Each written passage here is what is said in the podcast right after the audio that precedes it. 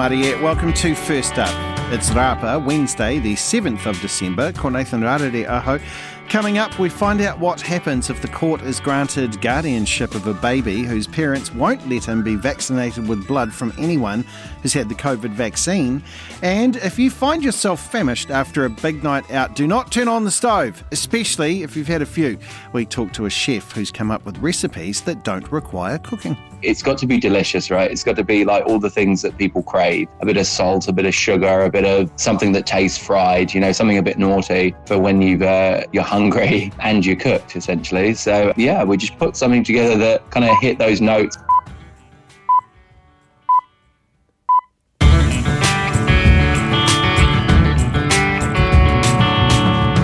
Morena, everybody. We have a packed dance card for you this morning. Uh, also, I think it's quite exciting. Have a listen out for those uh, recipes that don't need cooking and uh, a bit of space for the South Island. But uh, we begin with this story. Indonesia's government has passed a very controversial new law which bans sex outside of marriage. Now, this applies to both locals and also visitors to the country. The BBC, BBC's Valdya Baraputri reports from Jakarta. People are still protesting in front of the Indonesian parliament building, even though the new criminal law already ratified earlier in the day.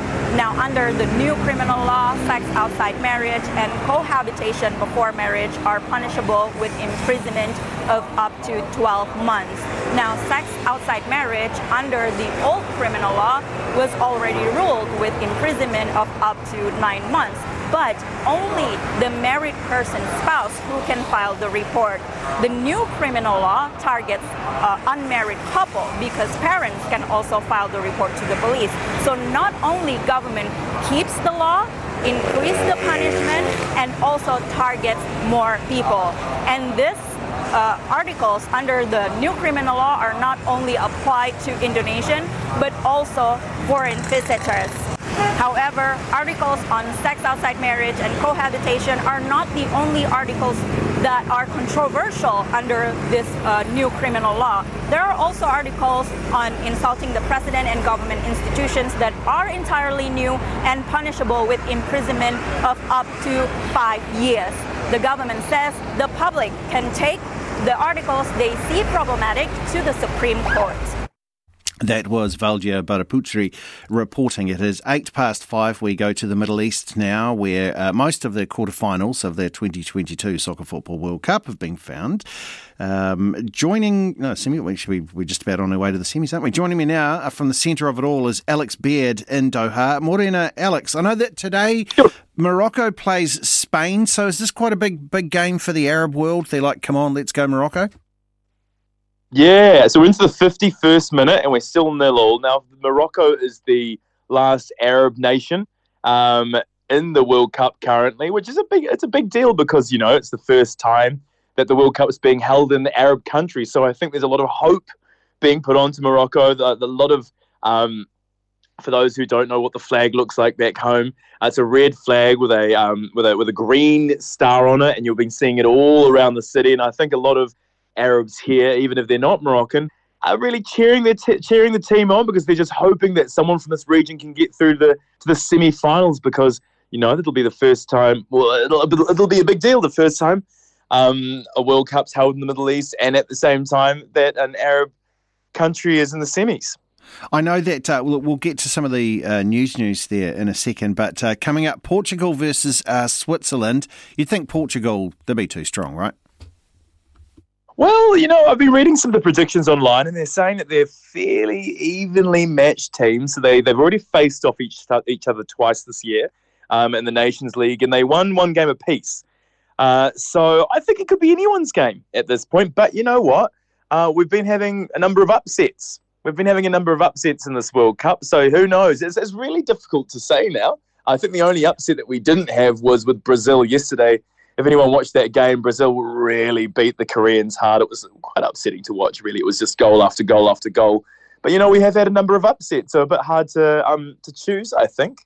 I think something feels good with the world. Something feels correct with the world, though. When Fiji are great at sevens and Brazil is great at football, it just it just feels that way, whether a cheer for them or not. Let's let's jump into uh, some of the other news that's been uh, happening there in the Middle East, though. Um, Iran's prosecutor general says that the morality police have been suspended. So, is that actually official? Do you think? Yeah. So the Attorney General has definitely said that the morality police are being suspended, but the important point here is that the law that mandates that women need to wear the hijab in Iran is still there. So you could argue that maybe normal police will now mandate this law. They'll be the ones implementing it. Uh, we've been seeing a lot of images coming out of Iran of women walking around, especially Tehran, not wearing the hijab at the moment, which is a pretty brave mood, move because it is still uh, illegal to do. Women are supposed to wear a hijab and wear loose fitting clothing. Now, there's been a bit of uh, bit, bit of flack around this because some people have been saying that the attorney general saying that the morality police are being suspended is just kind of putting out some good news to to to Westerners, especially, and in fact doesn't really mean that much.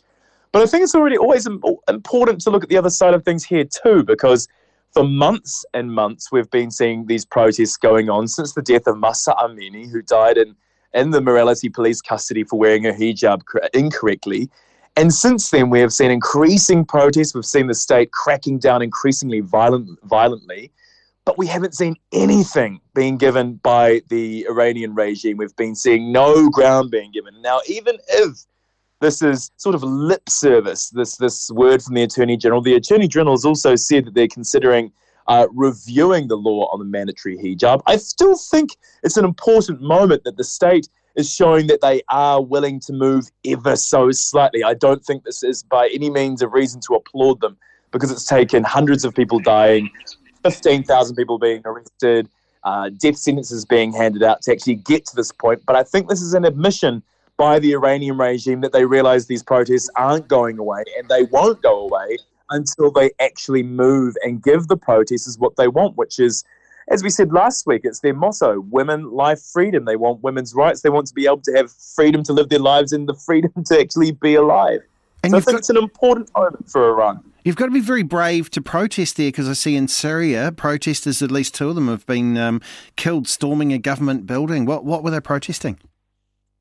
Yeah, so this is a, the Syrian city of Sweida in a Druze city, which is interesting because um, this is also the religious minority that Assad, the president, belongs to. This is around the cost of living and the way life is at the moment in Syria, but this is pretty rare, especially in areas that are controlled by the government. Now, you've got to remember that a huge part of the country, especially northern Syria, isn't under control of the Syrian regime at all. Ever since the Syrian civil war broke out, there have been kind of a a mix of the Turks, a mix of uh, different groups aligned with, with, with, with different kind of nations such as Russia and Turkey. Um, but this is a rare example where people in an area of Syria that is controlled by the government were fed up. They stormed a government building, a couple of people were killed, and it's, it's not something we hear of happening very regularly. Um, so I think an interesting moment for Syria, especially um, being from that religious minority group. Yeah. Alex, thank you very much for your time in Doha. That is Alex Beard. It's 13 and a half past five. We're being very exact here at First Up on RNZ National. We go to the United States now, where voters in the state of Georgia head to the polls this morning in a runoff election to determine who will represent them in the US Senate. It's actually a very, very key vote, this. So going up against the Democrat in, uh, incumbent Raphael Warnock is former football player, Republican Herschel Walker. Uh, this is the last seat to be decided in the midterm elections. And joining us from Washington, Washington, D.C. to break it down as our correspondent, Kate Fisher. Morning, Kate. Good morning. Why, why does Georgia run its elections this way? Well, yeah, it's uh, it is a bit complicated that a 50% threshold is needed for you to win outright in Georgia. And if neither candidate gets that, then it goes to a runoff with the top two candidates, which is what's happened. It has, it's kind of a, actually a vestige of racist legislation. It was introduced in the 1960s by a staunch segregationist legislator who wanted to essentially break up the black vote so that uh, white people, the white candidate would essentially always win. And even now, it has, even though we've got two black candidates in this election, it still um, makes it it more difficult for whoever is in the minority to win. Uh, so and and it would it's a most people voting for Herschel Walker, most Republicans tend to be white, most Democrats tend to be black. Obviously, that's a big generalization, but at the moment, therefore, it's it's the this law favors Herschel Walker, the Republican candidate. Okay, so the president is a Democrat. What's at stake for Democrats in this runoff election? Well, you know, they already have control of the Senate, the upper chamber. They've already got that power. They don't actually need this seat to uh, have uh, the, the the balance of power in the upper chamber. But they argue it is still crucial. It means they would have outright control. They would not have to rely on the deciding vote of the Vice President Kamala Harris when they're trying to get legislation through that has no Republican support. It also means they would have control over the Senate committees and the ability to ensure that the president's picks for judges are confirmed. And also, crucially, it showcases another failure for Donald Trump in that Donald Trump, the former president, has endorsed Herschel Walker. And if Herschel Walker doesn't win, it gives momentum to the Democrats uh, going forward and gives Republicans more concern about a, pos- a, run, presidential run for Donald Trump, which he's already announced. Yeah, I saw Herschel Walker was on the second uh, series of the uh, I think it was called The Apprentice, wasn't it? The show that Donald Trump hosted. I think it's where they met. So tell us a little bit uh, about these candidates yeah, two very different men. Herschel Walker, as you said, a very successful former football player, uh, but he has. Um, there's been lots of controversy surrounding him in this race. Allegations of that he committed domestic abuse, that he paid for abortions or for ex-girlfriends, despite the fact that he's running on an anti-abortion stance. Uh, Raphael Warnock is a senior pastor at the Martin Luther King Church in Atlanta, Georgia. Of course, Atlanta is where Martin Luther King was born. So they both represent uh, these two really kind of central parts of Georgia uh, the University of Georgia football team, where Herschel Walker was one of the most famous players, and Raphael Warnock speaks a lot about Martin Luther King when he's on the trail. Uh, very different parts of Georgia being represented uh, but both really central to you know how Georgians identify themselves. We, I mean, look, we know that President Trump is uh, very much backing Herschel Walker. So, just a two part question Does his backing still matter anymore? And secondly, has Joe Biden got involved in, in, in, in this election or is he sitting it out?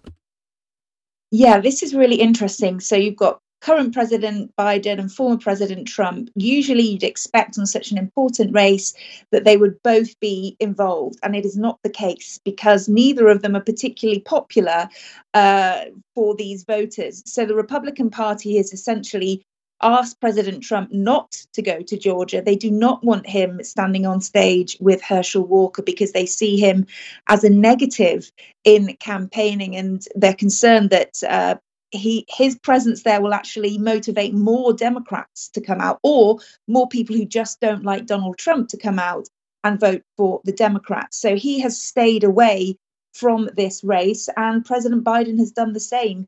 He is not that popular in Georgia. Uh, Raphael Warnock has not been discussing and, and trying to like run on President Biden's policies. Instead, he's had former President Barack Obama on stage with him in Georgia at his rallies. So interesting that both former most recent former presidents have not been involved in this race and are staying away. Uh, and as I said earlier, if Raphael Warnock can win, it's a great plus uh, for the Democrats as they face a, a, run by President Trump in 2024. And if uh, the Republicans win, it will give President Trump's race a really big boost because up until now he's been seen as somebody that will actually not help turnout voters. Kate, thank you so much for your time. It is super interesting around there in Georgia. That was Kate Fisher out of Washington, D.C.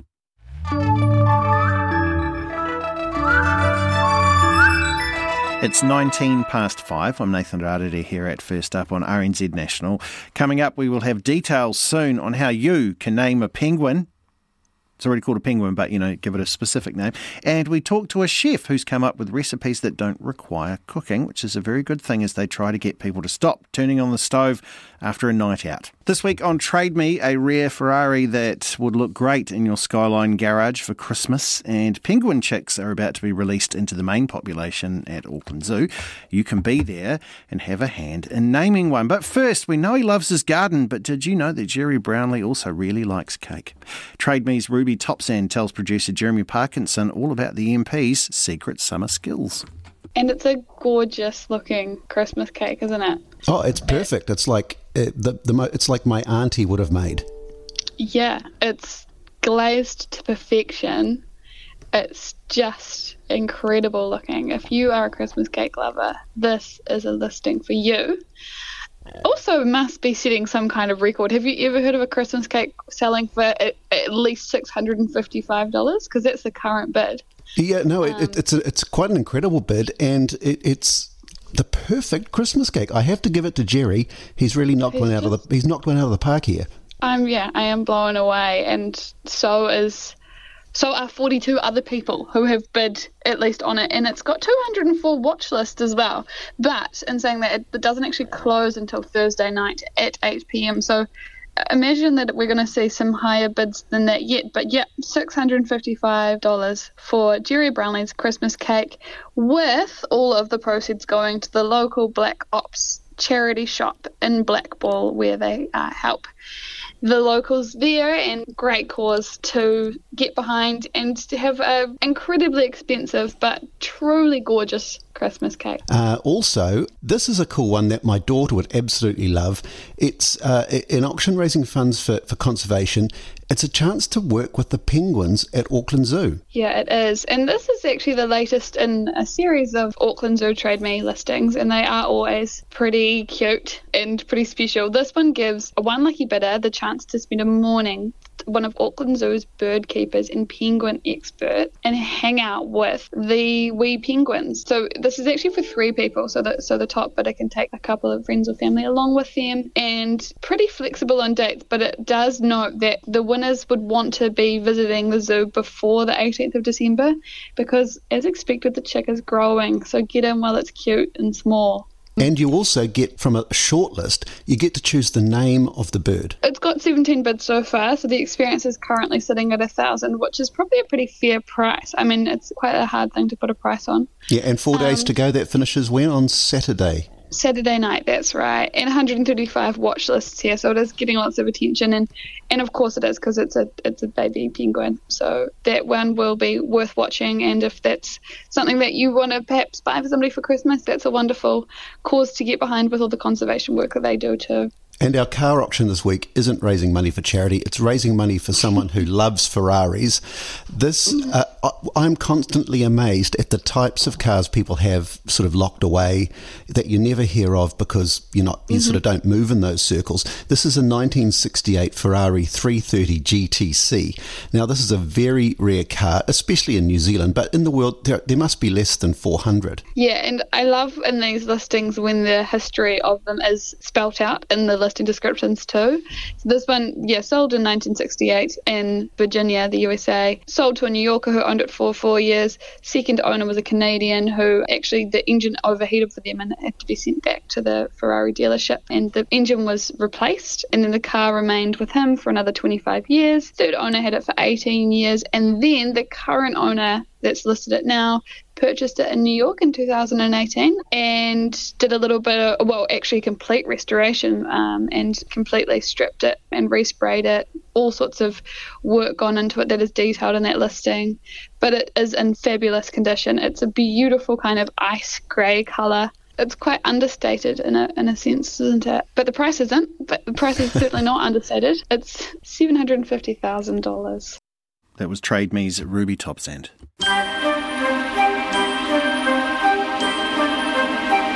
Like sands through the hourglass, so are the days of our lives. It is the 7th of December.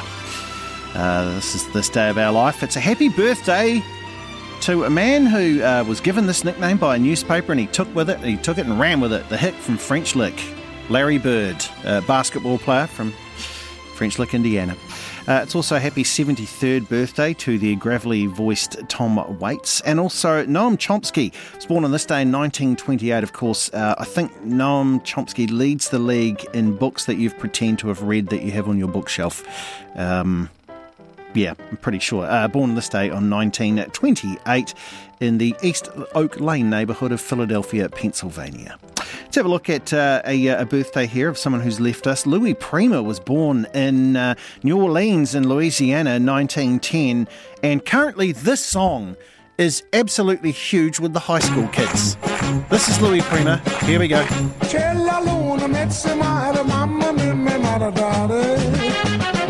It's amazing now they've got access to all the music. Louis Prima was also known for providing the uh, original voice of the orangutan uh, King Louis in the 1967 film The Jungle Book. Clarence Nash was born on this day, who was the original voice of Donald Duck. Of course, Donald's name is Donald Fauntleroy Duck. And apparently, Nash auditioned because he saw that they wanted uh, an ad there. This Disney studio was looking for people to create animal sounds for its cartoons. And he sort of made a little duck noise, and Walt went, You, you're the voice of the duck. So there you are. And on this day, Apollo 17, the last Apollo mission, launched for the moon. The crew took the photograph known as the Blue Marble as they left the Earth. And the American astronaut Eugene Cernan was the last human being to have a foot on the moon. And that might be changing soon. We've got a space story coming up. But yes, bit of uh, Louis Prima to play you out here. Happy birthday to you, Louis.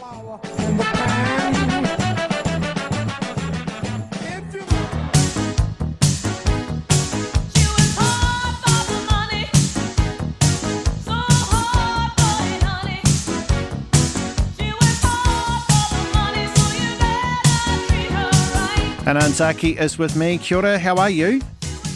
Morena, very well, thank you. Nearly at the end of the week. Yeah, nearly there. Bit of Louis Prima for the business team as we go. So tell me this: um, what's this New Zealanders lose record amount in internet scams? What are we doing? Is this or is this buying NFTs? What? hey. Well, same thing, right? Same yeah. thing. All right, uh, well, yeah, we'll yeah. Keep, keep that on the down low. Um, yeah, look, $9 million uh, lost in internet scams in just three months. Uh, quite, a, quite a figure that we have. Uh, CERT NZ, uh, which, is, uh, which stands for Computer Emergency Response Team, uh, they said uh, the number of scams went up 3% in the three months ended September, but the financial loss is up 128%. Uh, they've been keeping records since 2017, and this is the biggest quarterly loss they've seen. So um, it's not getting better. Um, now, CERT director Rob Pope, uh, he hopes that this number would actually inspire people to be uh, more careful about their online security. Uh, most people are losing uh, between $100 and $500, which is a lot for most of us. Uh, you know, there were uh, also 12 reports of losses more than $100,000, uh, which is just incredible. Uh, so, one of the reasons uh, behind the large losses is uh, an increase in unauthorized money transfers, uh, unauthorized access, and scams involving sales and donations. Uh, CERT say you know scammers know that we're coming up to the holiday season, and people are looking for bargains. So, they're telling everyone to be cautious when online shopping uh, a biggie they're saying is use two factor authentication. I have to say, uh, someone once tried to use my card a while back, and if it wasn't for two factor authentication, I wouldn't have oh. even known about it. So, a real lifesaver, that one. Well, there we go. See, it's the insurance. Get it, everybody. Also, too, if you would like uh, an extra uh, just level of security, just send me $200. I'll give you the email address. There you go. That was a test. That was a test. There we go. Hey, um, now this one here, real estate agents say fewer people are turning up at open homes. I think here, you know, and um, it's been interesting because houses have been selling themselves the last ten years. I'll be interested to see how the real estate agents go in the next six months or so. That's right. Uh, you know, the market went berserk, didn't it? Uh, people uh, just had FOMO, as they say. Uh, they didn't want to miss out on the market uh, just going crazy, and they didn't want to miss out on their chance of buying a house. Look, the Reserve Bank will be happy about this. A survey of the sector workers by the Real Estate Institute and Tony Alexander shows Uh, a net 48% are seeing uh, fewer people at open homes. Uh, this was in November. Uh, that's compared with uh, just a net 3% in October. So a big jump there. Uh, and nearly 40% of agents say uh, there are fewer people at auctions as well, uh, compared to 10% in October. So uh, a real change coming through here. and the survey also found that first home buyers have pulled back from the market, but they are still more interested in buying than investors who are looking for bargains, uh, but it is getting harder to find a bargain at the moment. Mm, thank you uh, very much. Uh, you can hear more from the business team this morning on Morning Report at 10 to 7. Let's see how your money market is doing for your New Zealand dollar. If you go out and shop with one, you can buy 63.34 US cents, 94.22 Australian cents, 60.27 euro cents. 51.88 British pence, 4.42 yuan, and 86.35 Japanese yen.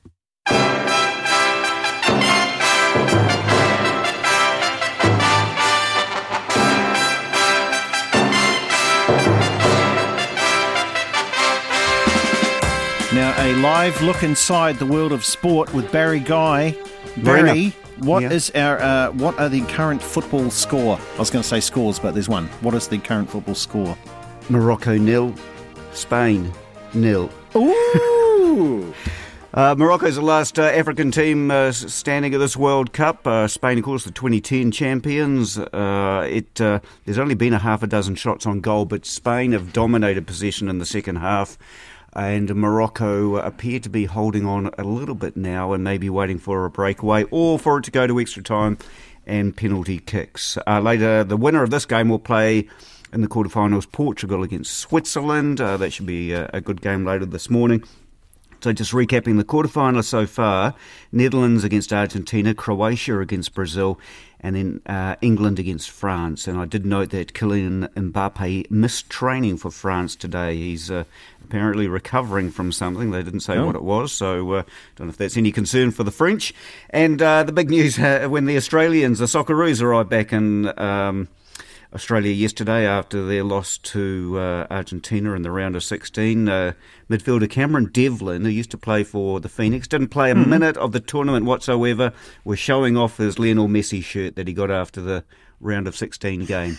He ran on. He said he did go and say um, commiserations to the rest of the team, and then he headed over to Messi and asked yeah. about uh, getting the shirt. So uh, I, I, I, know uh, a, I know a former All White I used to do a football show with, and he said no one moved faster on that day when we played Brazil than the trying to get over and get certain jerseys that you wanted. And he said there was even bits just before kickoff. He goes, "Rise lining up, going, do you, want, do you want to swap? Do you want to swap after the game?" and he said when you get subbed off, it's horrible because it's not that you've been subbed off for the game. Guys get really mad because, you know, when there's about seven yeah. minutes and you're subbed off, you're like, no, I'm going to be too far from the field to get a shirt. So uh, As long as you got priorities right. I do like that, eh? Yeah, and, Morocco um, nil, Spain nil. It's uh, latest 15 minutes to go. And Eddie Jones looking for a job. Yeah. Mm. Um, I, I, see they're looking to recruit from within over there. Um, so, uh, man, that's quite a big call. It you is. Know, a year out. I mean, he's not done a lot wrong. Um, but I, th- I get the feeling perhaps he's uh, uh, England have said um, uh, sort of the way they want to go, and he's probably disagreeing with it in a way. And he yeah. said, you know, and so they've just come to an impasse. Uh, but uh, was it you that was saying that someone's the US is keen on him? Yes, yeah, like yeah. The US so? are keen on him to give him two yeah. World Cup cycles worth of pay, which is a lot of money. Uh, yeah. Apparently, he is a relentless emailer at like two in the morning of video clips and what have you. And uh, a lot of them say, "Do you know what? You can last about two years with that sort of intensity burning, and then it's just too much." So he's been there a long time, by the sounds of it, uh, and mm. maybe that's maybe it's just gotten to that. Yeah, might be. Year out from the World Cup though. I know. Well, you know, they might get that sort of uh, bounce effect or whatever it is from a new coach coming in. So, um, uh, good luck to them. Cheers. Thank you very much. Keep your checkbooks away from Razor. Thank you very much, England. And that is Barry Guy, who we, we have on the sports desk for you to bring you the very latest when it happens. Well, this is a, this is a um, really interesting story here. Fire and Emergency are back with a new campaign which is aimed at stopping intoxicated people from burning their house down when cooking food after a big night out. It's called You're Cooked and it involves an online recipe book with easy meals that avoid the stove and oven. Jamie Roberts Johnson is the head chef at Everybody Eats in Onehunga and was tasked with putting the You're Cooked cookbook together. He told me how he got involved with the initiative. I was actually contacted by Motion Sickness, who were doing the creative direction on the on the project, and funnily enough, actually, I know one of the guys just from my hospitality career. So actually, it was quite a fun project to be a part of, purely because we all had the same sort of idea behind being real and honest with it, instead of coming across like we're telling people off. But I mean, I guess it's hard because you want to ride that line because, as well as being, you know, a cookbook here for delicious food, there's also a huge safety element for that. I saw this. What one in four fires come from the kitchen there. Um, so I mean, yeah, no joke here, right? So the thing you've gone for is what meals you can prepare with a lower risk of that happening. Oh yeah, yeah. So the the main brief was just don't use the stove. And I was like, oh, okay, cool. This is this is going to be a challenge because I was like, having to uh, sit back and think, I was like, what did we do in our 20s? And some of the things I thought of, I was like, oh, yeah, we definitely used the stove a lot. We were terrible. We mm. were really terrible, I will say that.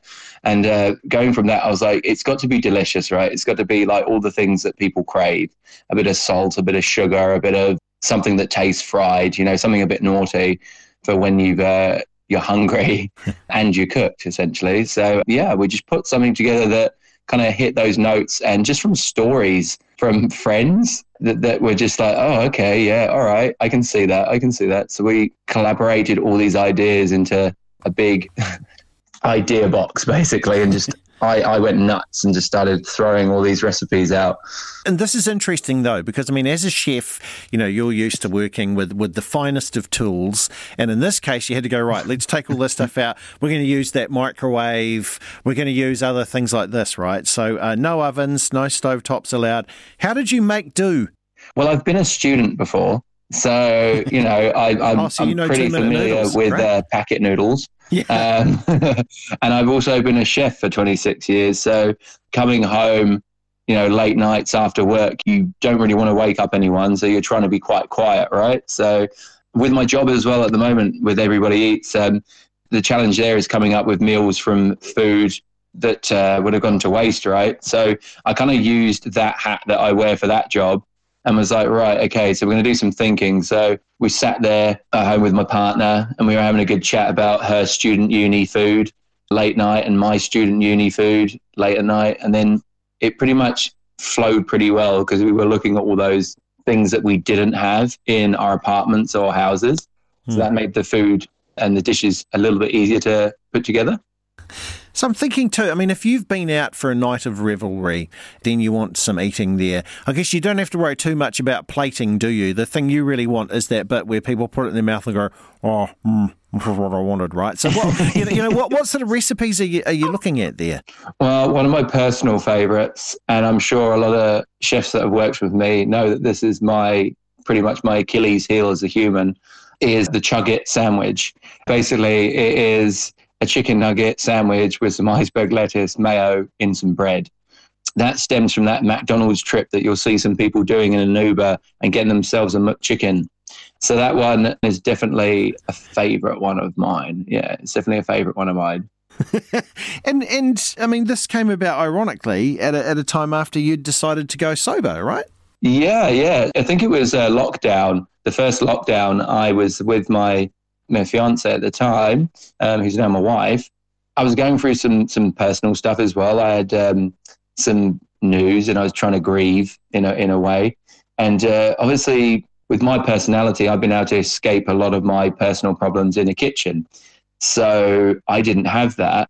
So I was sitting at home trying to figure out what to do. And I noticed that even though it wasn't me drinking vast amounts, it was the fact it was how I was drinking. I was sitting there and like I noticed the difference in me compared to a lot of people I know, which is most people drink to celebrate or have fun. Whereas me, I used to drink to calm down and forget. So that there was a point in my life where I was like, you know what? This isn't serving me very well anymore. Yeah, we've had fun. And yeah, we've got up to some mischief and been a bit silly. But now it's a time in my life where I feel like I really want to see what I can do when I'm not under the influence. You know, like I want to see what I can do as a chef and, and a person outside of being a chef, how my confidence can grow from not using alcohol as a confidence booster. That was uh, Jamie Roberts Johnson, um, head chef at Everybody Eats, uh, speaking about uh, the fire and emergency campaign there in their book, You're Cooked. Now, Viv in Tairua, kia ora, Viv, thanks very much for sending this in. Um, sent a, a, message in, Ata mārie Nathan, uh, solution to don't drink and fry air fryer. And then Viv writes quite extensively about air fryers. And I'm like, oh, Viv, yes, yep, I'm with you. I'm with you on the air fry train. Uh, there we go. Viv's very into the uh, Memphis Tegel chicken burger at the moment. You can get those those packets. Do you know what as well? Try the the Nashvilles, the the, the tenders. They're very very good. So uh, thank you very much, Viv. Yes, uh, the the air fryer I, I guess is a, a far far safer option.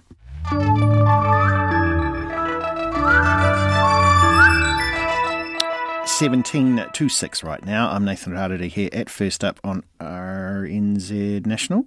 Yes, Yes, it is.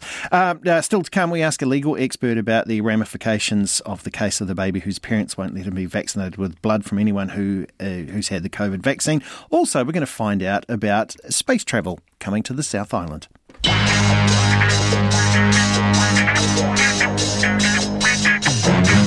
Time to speak with the professionals of uh, Morning Report and stepping up to bat. It's Corin Dann. Oh, stepping up to the penalty spot, I should say. Kia ora, Corin. Oh, who'd want to do that, Nathan? So good it was torturous watching Japan. it just felt so sorry for them. They just looked like they hadn't done enough uh, penalty shooting. Actually, Japan.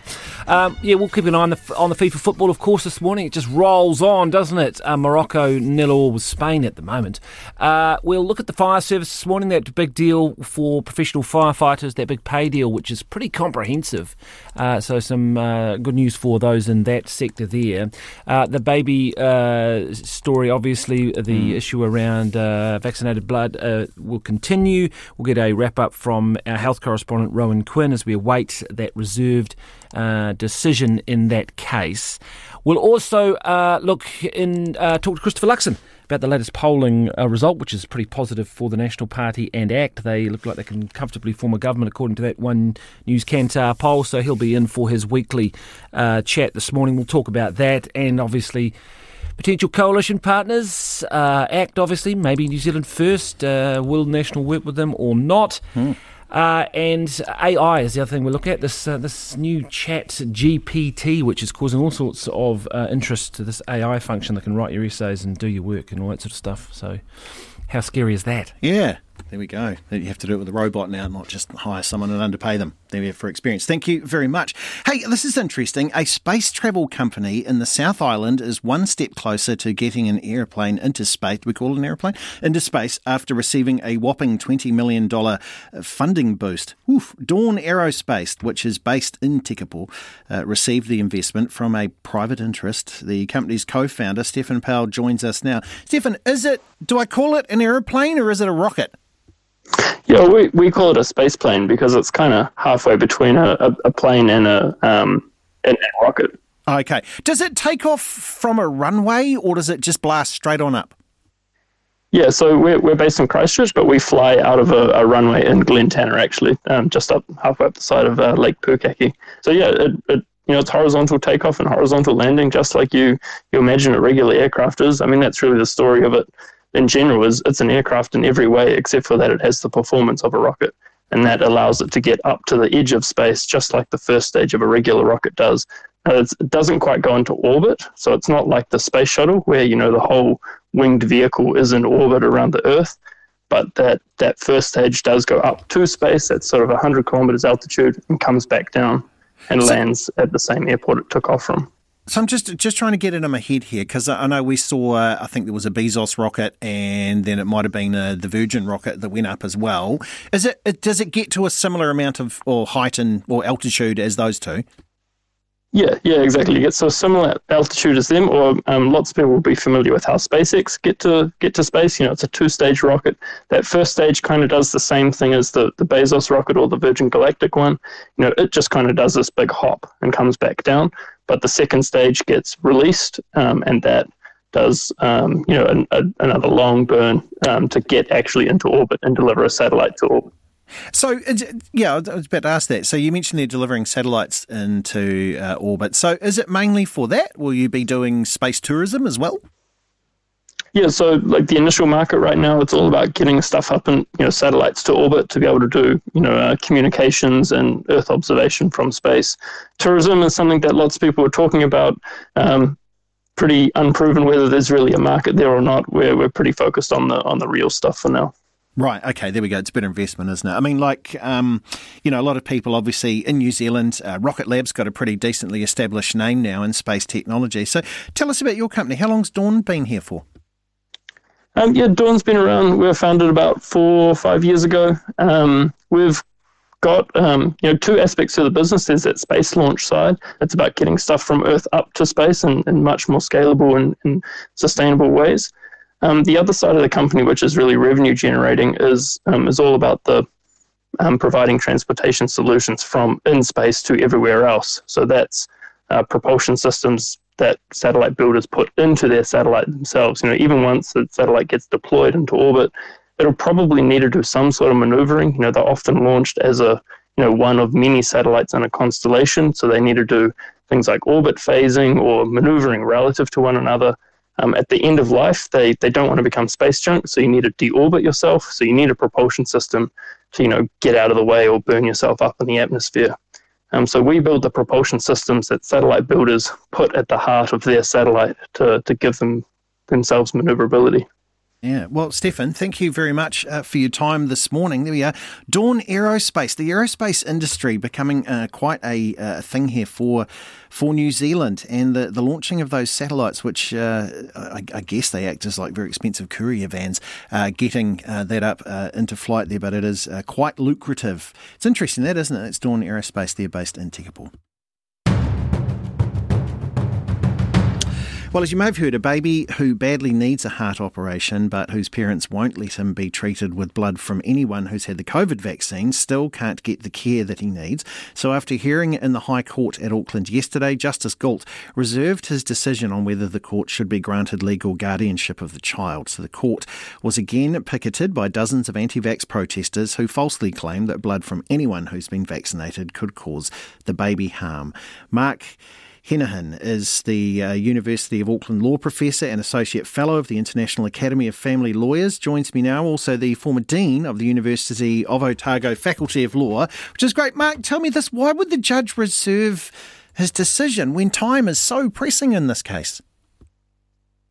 Yeah, I mean, I, I, presume the judge thinks there is enough time, but um, it, it's it's quite a, a, delicate decision, I suppose, and the judge wants to pitch it right rather than just do it. I'm, I'm, I'm sure it'll be done. Uh, and Justice Gault's a very good judge, and I'm sure he'll get onto it first thing this morning because you're, you're right. It, it, it's an urgent situation. The longer it goes, the more risk to the child in this particular case. But it, it is a delicate one. I'm sure he wants to pitch it pitch it right because there's a lot of a lot of sort of tension here, and probably word it right. Oh, okay, right. So, can you tell me about other cases which could be used as precedent here?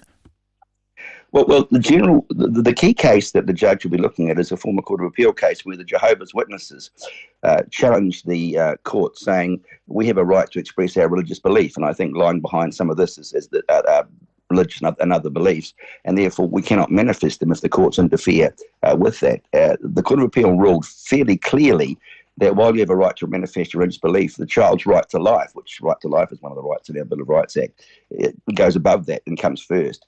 And so they, they really set a test which said that um, they would intervene in cases, because they don't like to do it, only where the child's life well-being is in serious jeopardy, which you can argue it is in this case, and there is no other reasonable medical or therapeutic treatment available.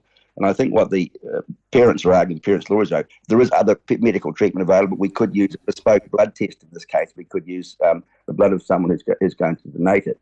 The, the, the, view of the hospital lawyers is that that's not the way it works. Um, you've got to go through testing and make sure the blood's safe and all the rest of it. And there's time to do that. And if we had to do that in every particular case, it makes the blood service impossible to, to operate. So that's that's the kind of tension in the argument in this case, Nathan. Yeah, because I mean, it's not like the blood's kept in vaccinated or unvaccinated lots, is it? There, I mean, like no, this, you know, bespoke blood tests are very hard. And also, there's a, there's a lot of screening that goes on because there's always risk. You know, people have to fill out a form but you don't know whether they tell what, what other histories they've had and various things. So the blood has to be absolutely safe in these cases because putting blood in that you're not 100% sure is safe is, is very dangerous in that in that particular sense. So the blood in the blood service is very, and the blood service has got a lawyer there arguing the case saying that First of all, they say the blood's not contaminated in any way because it's been tested and screened and all the rest of it. Uh, and so they, they feel this blood is per- perfectly adequate and should go ahead. And the parents have used this blood. The parents have used this blood in an emergency case earlier on when the child needed some blood. Uh, they just want to have the choice in this particular case, but it's becoming another emergency case. So it, it is a good sign that the parents, when it gets close where the child really needs it, will, will, will agree to this particular blood. That, that That's a good sign. They just say there's time to, to, to use blood which they feel would be, in their particular would be even safer. You know, there's there's a child's life at stake here, uh, and what's happened is is it does become very politicised with a lot of things there. What what will it actually mean if the court is granted uh, guardianship in this case? Because I, I, wonder. Uh, you know, does that mean that the police have to come and seize the child if the parents won't comply? Well, guardianship is the ultimate sort of parental right, which you make all decisions about the child. So the court becomes the guardian and has immense powers in that respect. Yes, if you don't agree with the court, you're in contempt of court, so you could be put in jail. And we just hope that never happens in cases like this, but you can be can be put in jail. And if there's been cases in the past where people have left the medical thing and the medical people haven't followed up, there was a famous case where, uh, where they, for religious beliefs, they wanted to treat him with natural remedies, with poultices, and a little boy died. And, and sadly, in that particular case, the, the parents were charged with uh, with manslaughter because they, they really didn't listen. He needed a vitamin B injection, which would have saved his life quite easily, and they, they, they didn't want that. Um, so so in this particular case, the court does have strong powers to, to remove the child and and and and, and uh, convict the parents of contempt of court. Now we really hope it doesn't come to that, and I think these parents are, are reasonable enough to communicate. They've already used some blood, so they they they do really realise that in certain cases you have to go ahead, otherwise that little child's going to, going to die. But they're, they're trying in, in the intermediate time to try and get the blood they think, in their particular view, uh, will be will be safer for the child. Would there be concerns that if, let's just say these images, and I'm thinking of, gosh, I remember, I think in Florida, the it might have been in the 2010s or something, there was the, the, the child Elián that was seized by, you know, uh, border officials and that.